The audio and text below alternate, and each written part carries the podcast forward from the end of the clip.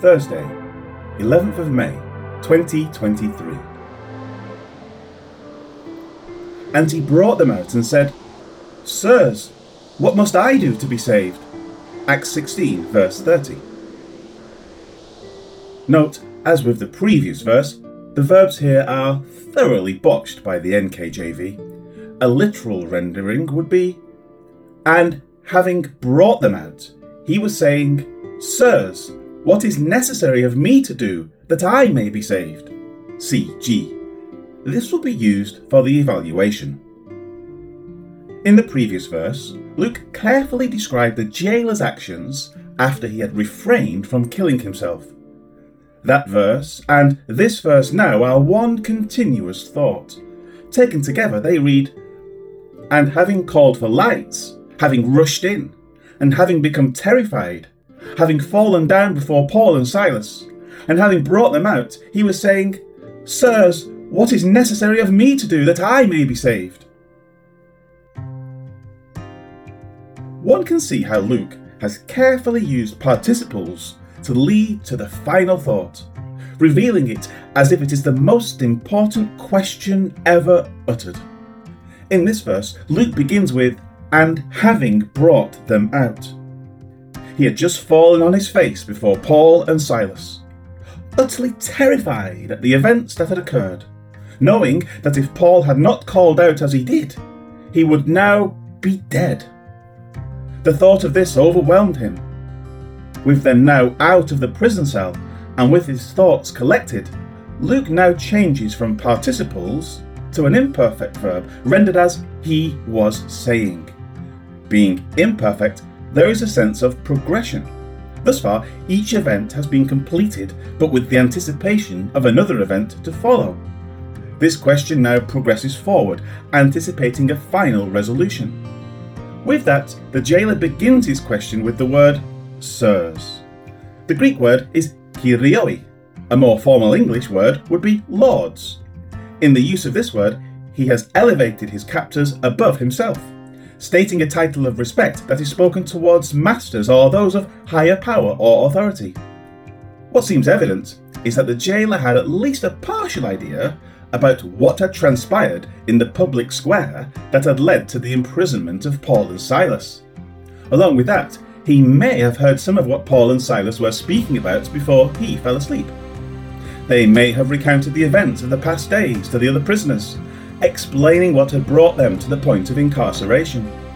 In whatever manner he heard the rough details, he now understood that what he had heard was true.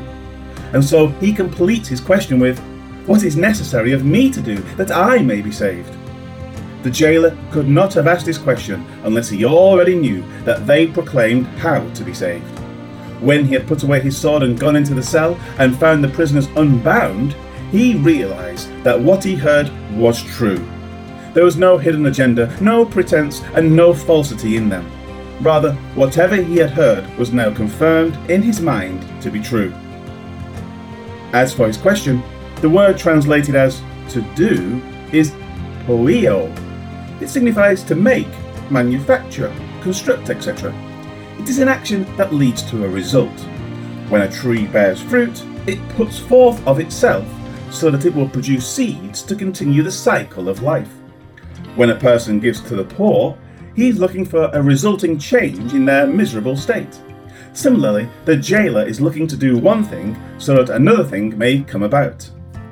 With his question presented, it is worthwhile to compare the words of the girl with the spirit of Python from verse 16 17 and his words now. These men are servants of the Most High God, who proclaim to us a way of salvation. Sirs, what is necessary of me to do that I may be saved? As noted earlier, the jailer had heard at least some of what had transpired, and which resulted in the incarceration of the apostles. This certainly included the words of the girl. Whether he had heard of her or not, it seems he had heard what she had proclaimed. But more, their response to him will show that he had already heard about Jesus, at least to some degree. This will be seen in the next verse. Life application. The prison cell, where Paul and Silas were, would have been filthy and stinky. Despite this, the guard fell before them in the cell.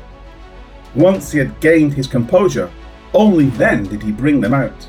Having brought them out, he then addressed them as superiors. The actions of Paul and Silas brought about a mark of total respect by the jailer. So much was this the case that he humbled himself before them in the confines of the dirty jail cell. One can see from this that it is not expensive clothing, material possessions, or a high position in this world that makes a person truly worthy of respect. Rather, each person must be judged as an individual. Some people of wealth or power do not deserve the respect one would offer to a dog. Others, who are in lowly jobs or humble circumstances, may be the most honourable people in town. Do not rush to judgment by looking at mere appearances. Rather, be willing to evaluate people based on their character and conduct, and then proceed from there.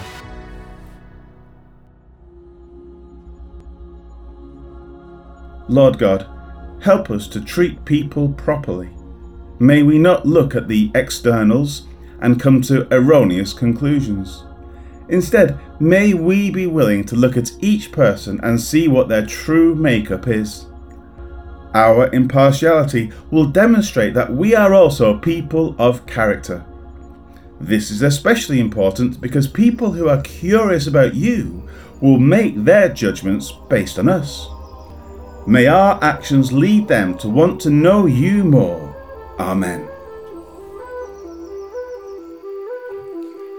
Then he brought them outside and said, Men, what must I do to be saved? And you say Acts 16, verse 30, please, Grace. Acts 16, verse 30.